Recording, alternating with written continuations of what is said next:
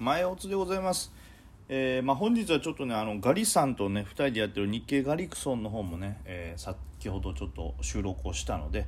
こっちの方はちょっと短めにさっとねだけやってしまいますけどまあなんせマザーズ指数がとんでもない下落ということで2日連続ですからね、えーまあ今ちょっとリバーしてる感じですけど一時もう、えー、と1200ポイント割れということでマイナス50ポイントぐらいいってたんですか？これは強烈なはい。もう下げというよりも本当ワープに近いぐらいですよ。3日前2日前の5場からね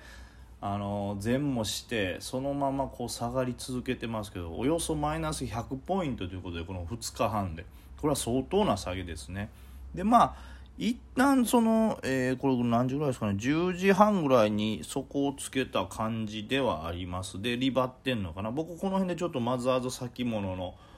はい、ロング入れてるんでそれプラスになってますけど、まあ、この辺で大統領選のテレビ討論会もね10時から始まったのもあってそれを見て落ち着いたっていうのもあるんですかね。まあガッと今はまあ結構なリバ20ポイントぐらいリバしてるんでまあまあここからまた下値を探る展開になるのか上がるのかですけどいずれにしてもまあこっから何かがない限りもう一回下値を割るということはちょっと考えにくいかなということで、まあ、個別銘柄に関してもそのマザーズの1200ポイント割れのあたりでつけてる値段が本日の一旦底値になるんじゃないかなという予想で僕はまあ動いております。なのでまあそのあたりからちょっと戻って銘柄は戻った銘柄で狙ってるところはいくつか買いましたね。MK システムはねやっぱり少数昨日あのちょっとまだね今日の動向が分からずしかもテレビ討論会もあるということなんで昨日の引けの時点では朝打った分はある程度買い戻してるんですけど枚数少なめにしてたんです。まあそれが本当に良かったですね。今日それをねあの本当にまあ、恩恵があるって、まあ、マイナスは食らってますけど枚数をね昨日の引けで減らしてたおかげでそこまで大きなダメージを食らわずにそしてその10時底ぐらいですかね10時半手前の底ぐらいのところで買い増してるんで、まあ、その辺はうまく難品ができたかなと。MK システムも買いましたしあとは富士ガラスですね。これもあの一回短期でも取りましたしもう一回ちょっと底根付近でちょっと足してます。これはまあまあうん、気持ちよく上がっていくんならちょっとホールドしますけど、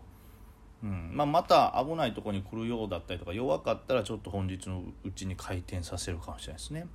でその他ではあとは北川正義今日ね入って結構押し目がバンバンできてたんでそこを拾ってたら、えーまあ本当に10時過ぎ11時手前ぐらいでバーンとリバってくれたんでねこれは大きかったですね。しっかりとプラスになったというかね。でまあその他では、えー僕は1000円割れのいい生活とかも拾いましたね、まあ、この辺はちょっとあのそうそう大きな下落が来ない限りちょっと持ち続けていこうかなと思ってます。であとはうん今日ねまあ短期でもねそれなりに入ったけどまあ食らってんのも当然あったりなんかして。まあ、今後、今日ですねさらに盛り上がるかっていうのは、まあ、そのガリさんとのラジオでも話したんですけど、まあ、赤道とかっていうのは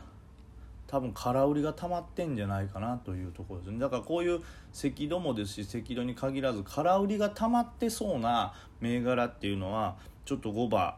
ちょっと上がってくる可能性が高いんじゃないかと思いますね。やっぱりこう2日間売り続くとね今までそのね、売り勢のやつらは「オラオラオラオラ」っていう状態ですから思ったよりも攻めすぎた売り勢の中には何人かが思ったより攻めすぎて「やばいやばい戻れ戻れ」みたいなねやられるぞ反撃食らうぞっていう人がいますからそれの巻き戻しに乗っかって買いを入れれたらねまあプラスになりますしそれを巻き戻し狙いの買いとかも入ってくるんで、まあ、空売りが溜まってそうな銘柄っていうのはちょっと狙われるかもしれないですね。あと持ち越しで調子よかったのはジグソーですね。思ったより強かったというかまあこれもね朝のよりはねちょっと安かったんですけどね。全然逆を言えば昨日の安値とかを割れることなく上に上がっていってたんでまあこれは本当持ち越してよかったのと逆にもっと枚数入れてたらよかったなと思いますけどまあその辺はねトータルなバランスなんで仕方ないということですけど。いやまあひとまずこれで落ち着いてくれたらいいんですけどね。まあ5番もし何かでもう一回割れるような動きマザーがすれば他の銘柄も底根割れちゃうんで、まあ、その場合ってねあの、まあ、特に5番割れですから印象すごい悪いんで。もし今回なんかやるとするならサポ割れてからはすごい投げられるのが5番早い可能性があるんでその手前いつもよりちょっと早めサポの手前ぐらいでちょっと切るかどうか考えて動いた方がいいかもしれないですね。その辺は早く動いた方がいいでまああとお話ししましたけど SK ジャパンとかが上がってるんでまた「鬼滅の刃」関連が再注目されてる部分もあるのかなとだから昨日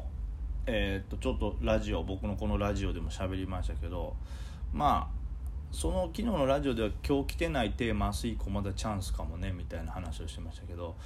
まあ、新しいテーマというよりも今までのテーマの中で強かったんがリバの時より見直されるっていう感じが出てるんで「まあ、鬼滅の刃」もそうですし、えー、富士ガラス、あのー、注射器のね10億本ですか。その辺の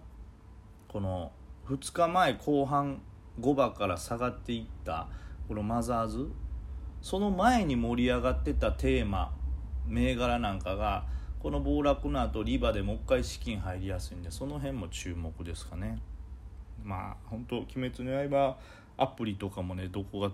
こう新しく作ったりとかそういう動きもあるからその辺はねよりちょっと長いテーマとして注目ですけどその辺取れたらねいいです。まあさっとまとめますとまあ5番ですね。空売りが溜まってるような銘柄をもう一回狙っていく流れがあるんじゃないかっていうのとまあ暴落がこの起こる2日半ほどの期間の前に人気があった銘柄の買い戻しっていうのもリバの時大きくなるんじゃないかということでそのまあ2種類の銘柄ちょっとリストにして